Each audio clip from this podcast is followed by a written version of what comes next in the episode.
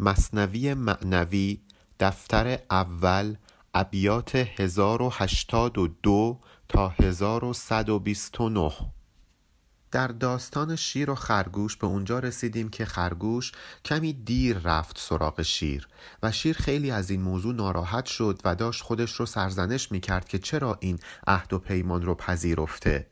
در خلال گفتن این داستان مولانا بحث رو کشوند به اونجا که کسی که حکمت الهی رو به دست بگیره همه کائنات به فرمانش در میان.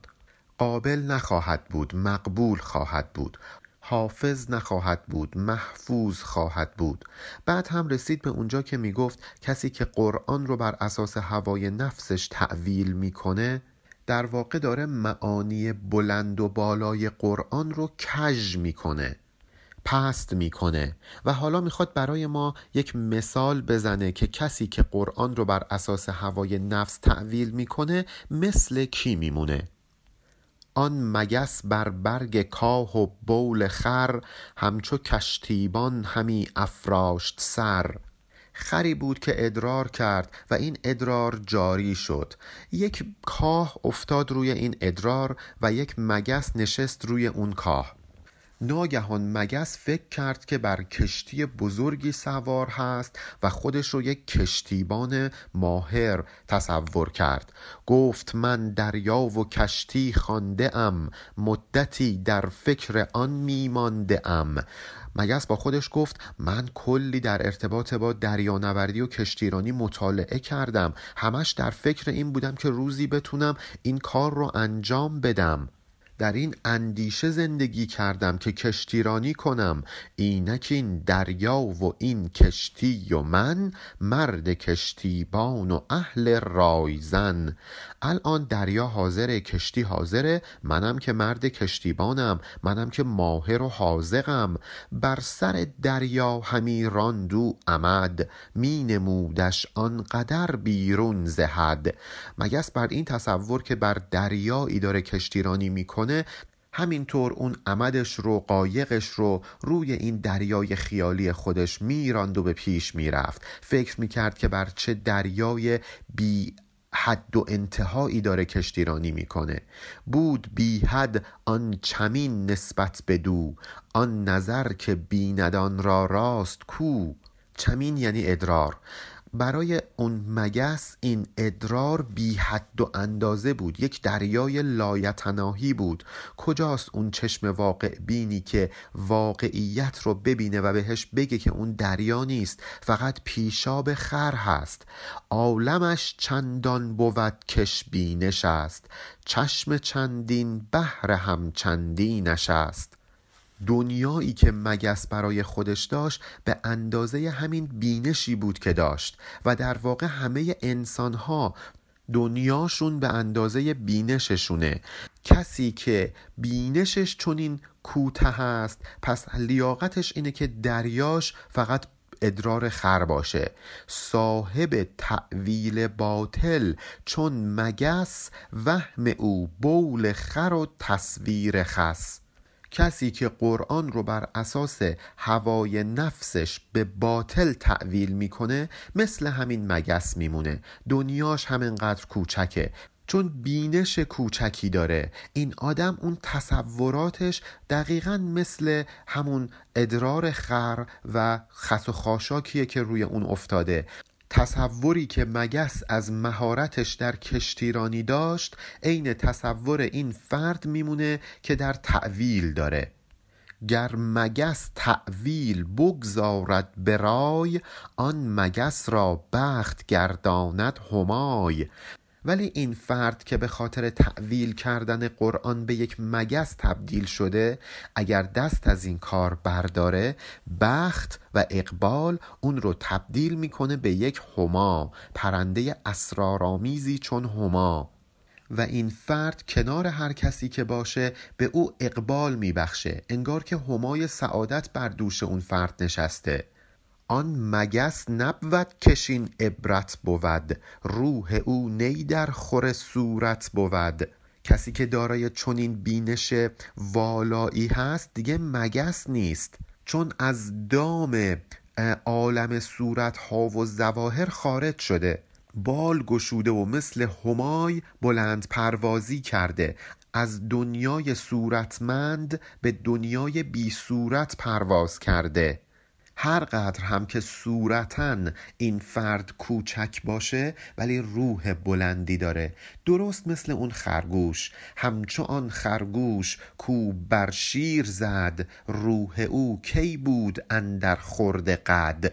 دیدید که خرگوش چطور با شیر به مقابله و مبارزه برخاست؟ خب روح این خرگوش کوچک به اندازه قد کوچکش نیست بسیار بزرگتر و والاتره. شیر می گفت از سر تیزی و خشم که از ره گوشم عدو بربست چشم. شیر با عصبانیت داشت با خودش حرف می‌زد. با خودش می‌گفت این دشمن با حرفهایی که زد چشم منو کور کرد. نگذاشت که واقعیت رو ببینم. مکرهای جبریانم بسته کرد. تیغ چوبینشان تنم را خسته کرد. شیر با خودش می‌گفت اینایی که اعتقاد به جبر داشتند منو فریب دادند منو گول زدند. با این استدلالاتشون که مثل یک شمشیر چوبین بود و دروغین بود واقعا من رو مجروح کردند. زین سپس من نشنوم آن دمدمه. بانگ دیوان است و قولان آن همه. با خودش عهد کرد. گفت از این به بعد من دیگه مکر و فریب هیچ کسی رو نمیشنوم. از این به بعد حواسم هست که دیگه گول نخورم. به خاطر اینکه این حرف ها و این مکرها همشون مثل بانگ دیوان و قولان میمونه. یعنی گفته هاشون گفته های شیاطینه. مثل شیطان که می‌خواد آدم و فریب بده این دمدمه ها این مکر و فریب ها هم فقط باعث گول خوردن فرد میشه. بردران ای دل تو ایشان را مایست پوستشان برکن کشان جز پوست نیست. حرف های اونها فقط یک پوسته پرنقش و نگاره. هیچ حقیقتی در دل نداره. پس ما باید این پوست ها رو از هم برداریم و دست روی دست نگذاریم. چون اینها به جز یک پوسته چیزی نیستند. باید همه اونها رو بردارید و پاره پاره کرد. پوست چه بود؟ گفته های رنگ رنگ. چون زره بر آب کش نبود درنگ.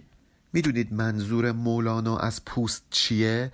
منظورش گفته های رنگ رنگ سخنان رنگارنگی که در ظاهر درسته ولی فارق و توهی از باطنه هیچ حقیقتی درش وجود نداره. درست مثل حلقه هایی که روی آب تشکیل میشه. این حلقه ها به ثانیه ای نمی‌کشند که از بین میرن. درسته که در ابتدا این حلقه ها که در کنار هم تشکیل میشن مثل یک زره میمونن. ولی این زره عمرش چند ثانیه بیشتر نیست. این سخن چون پوست و معنی مغز دان این سخن چون نقش و معنی همچو جان. حرفی که ما می‌زنیم فقط یک پوسته ولی معنی که در اون حرف نهفته مغز هست. مثل تن حرف مثل تن میمونه ولی معنی مثل روحشه. اگر تن روح نداشته باشه که زنده نیست نابوده. همینطور اگر حرف معنی نداشته باشه فایده ای نداره. حرف های به قول معروف ستای غاز این حرف ها چرندی بیش نیستند هرچند که در ظاهر ممکنه پرنقش و نگار باشند. پوست باشد مغز بد را ای پوش مغز نیکو را ز غیرت غیب پوش. یک هندوانه خراب و فاسد رو در نظر بگیرید که چطور پوست هندوانه می‌تونه اون عیبی که درش نهفته است رو بپوشونه؟ دقیقا مثل حرفهای فاسد که ظاهر زیبای کلام اون عیبشون رو میپوشونه. ولی بالعکس مفاهیم ژرف و پرمغز حتی اگه با کلمات پرتمطراق هم بیان نشند که چیزی از ارزششون کم نمیشه. اولیاء خدا که پر از این مفاهیم پرمغز هستند ولی شهرت ندارند ولی از چشم مردم پوشیده هستند اینها رو خداوند متعال از روی غیرتش پوشانده از دیده مردم مخفیشون کرده. اینها همون اولیای مستور الهی هستند. چون قلم از باد بد دفتر ز آب هرچه بنویسی فنا گردد شتاب. باد وقتی میوزه یک نقوشی رو روی آب پدید میاره که اینها خیلی سریع فنا میشن. حرف های بیمغز هم مثل این میمونند که ما با قلم باد روی دفتر آب چیزی بنویسیم. خیلی سری نابود می‌شوند. نقش آب از تر وفاجویی از آن. بازگردی دست های خود گزان. مگه میشه ما انتظار وفاداری و ماندگاری از این نقوشی که روی آب تشکیل شدن داشته باشیم؟ اگر انقدر کوته نظر باشیم که از اون نقوش وفا بجوییم نهایتا مجبور میشیم که دستهای خود رو بگذیم یعنی دچار پشیمونی میشیم. باد در مردم هوا و آرزوست چون هوا بگذاشتی پیغام هوست. می‌خوای پیغام هو پیغام خداوند رو بشنوی؟ هوا بگذار یعنی دست از هوا و آرزو بکش چون این هوا و آرزو مثل باد میمونه که روی آب نقوشی رسم می‌کنه. ولی این قلم باد رو کنار بگذار و قلم دیگری که نقوش ماندگار ترسیم می‌کنه به دست بگیر. خوش بود پیغام های کردگار کوز سر تا پای باشد پایدار. اون قلمی که نقوش ماندگار می‌کشه پیغام های کردگاره. گوش دادن و سر اطاعت فرود آوردن نسبت به این پیغام های کردگار ما رو به پایداری و جاودانگی میرسونه. مثلا دیدید خیلی از سخنرانی ها از بین میرن ولی وقتی پیامبران حرفهایی زدند وقتی اولیا و وقتی بزرگان حرفهایی زدند این حرفها تا قیام قیامت باقیه. ارسطو هزاران سال پیش حرفهایی زده که هنوز هم که هنوزه پایداره. خطبه شاهان بگردد وان کیا جز کیا و خطبه های انبیا. شاهان وقتی خطبه ای می‌خونند خطبه از بین میره. اون کیا و بزرگی و تمطراق پادشاهیشون جاودانه نیست. بعد از مدت کوتاهی از بین میره. ولی کیا و خطبه های انبیا که از بین نمیره. بزرگی شعن و مقام پیامبران حرفهایی که پیامبران زدند اینها که از بین نمیره. می‌دونید دلیلش چیه؟ اینه که زان که بوش پادشاهان از هواست بارنامه انبیا از کبریاست پیامبران بارنامهشون رو حشمت و بزرگیشون رو از خداوند می‌گیرند ولی پادشاهان از هوا و هوس از درمها نام شاهان برکنند نام احمد تا ابد برمیزنند.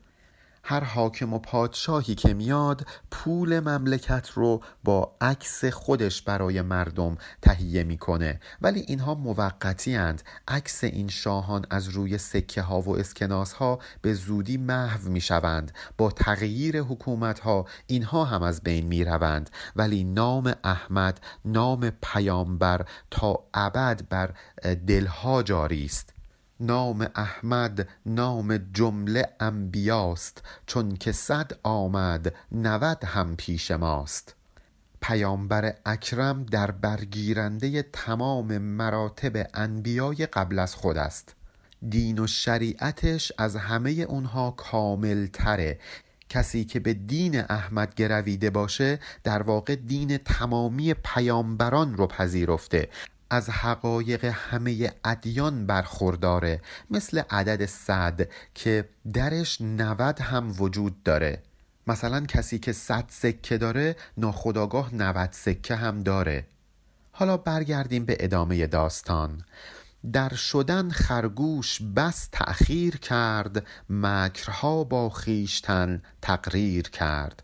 خرگوش در رسیدن به شیر بسیار تأخیر کرد دیر به شیر رسید و در طول راه با خودش خیلی از این مکرهایی که می‌خواست به کار ببنده رو مرور کرد.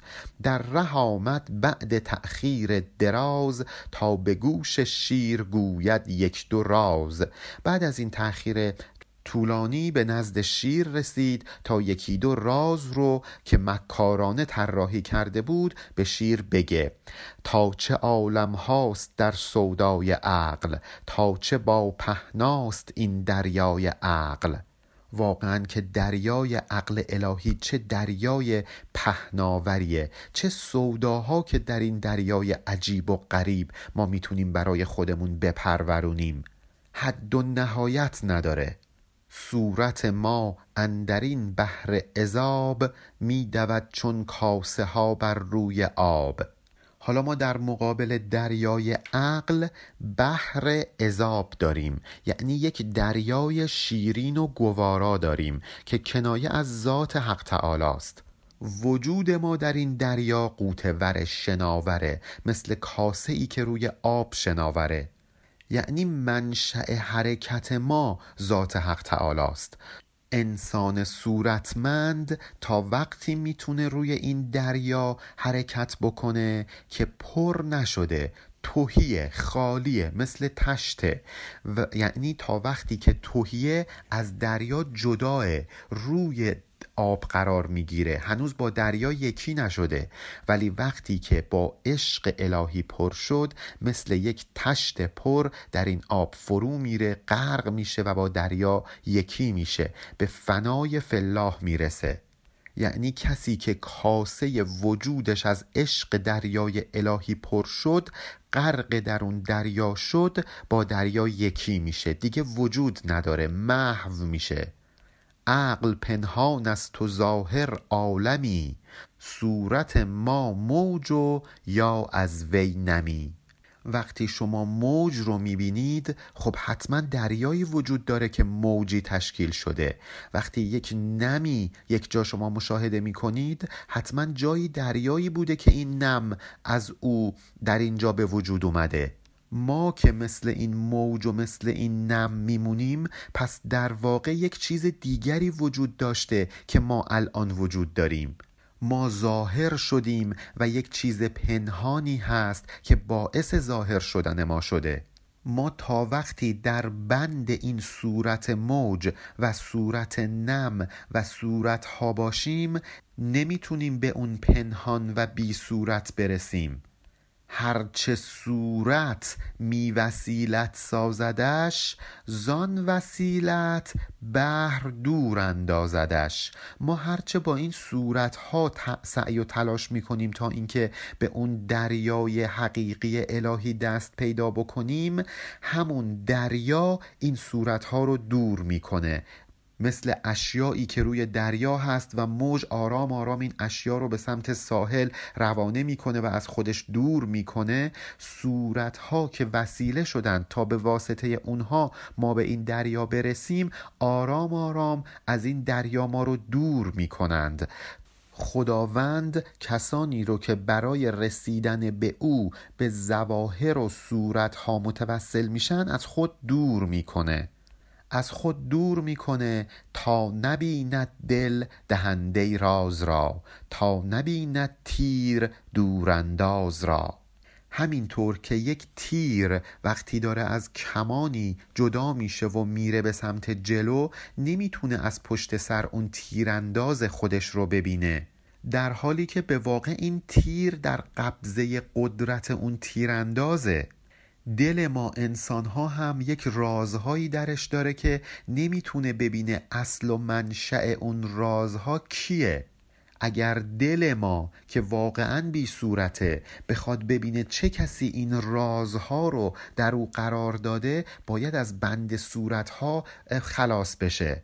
جنس عقل و استدلال جنس دنیای صورت هاست جنس دل جنس دنیای بی صورت هاست اسب خود را یاوه داند و ستیز می دواند اسب خود در راه نیز.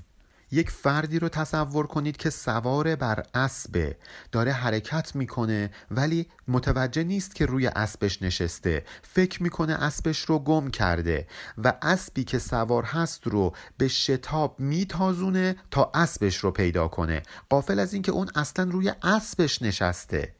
روح مثل اون اسبه جسم مثل اون سوارکاره. این سوارکار خبر نداره که داره اسب حرکتش میده. مثل ما که خبر نداریم این حرکتی که داریم می‌کنیم منشأش چیه؟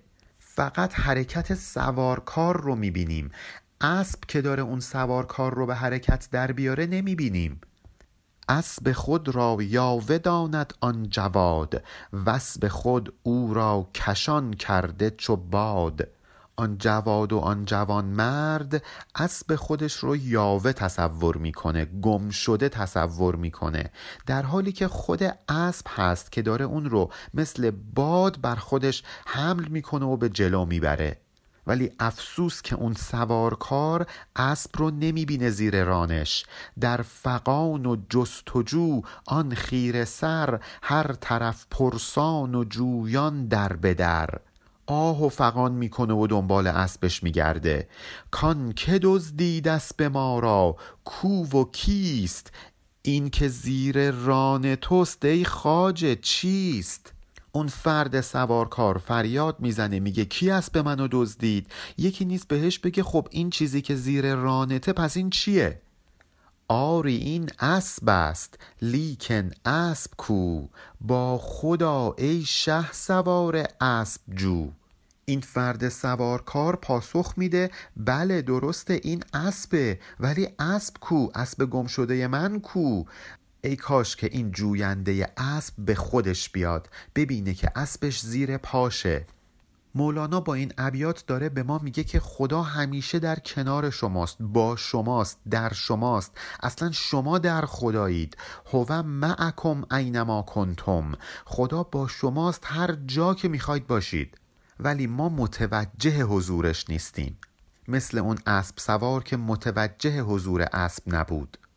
جان ز پیدایی و نزدیکیست گم چون شکم پر آب و لب خشکی چو خم. مثل یک خم که شکمش پر از آبه ولی لبش خشک درونش پر از آبه ولی لبش تشنه. آب بهش نزدیکه ولی نمی‌تونه آب رو ببینه. مثل همه اینها جان ز پیدایی و نزدیکی است گم خداوند از بس پیداست از بس به ما نزدیکه انگار که ظهور نکرده انگار که پنهانه.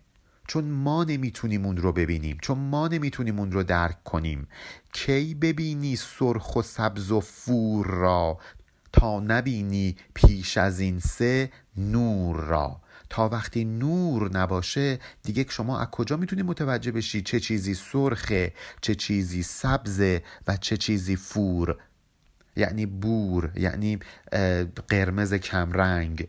این رنگ ها اصالتشون با وجود نور قابل دیدنه.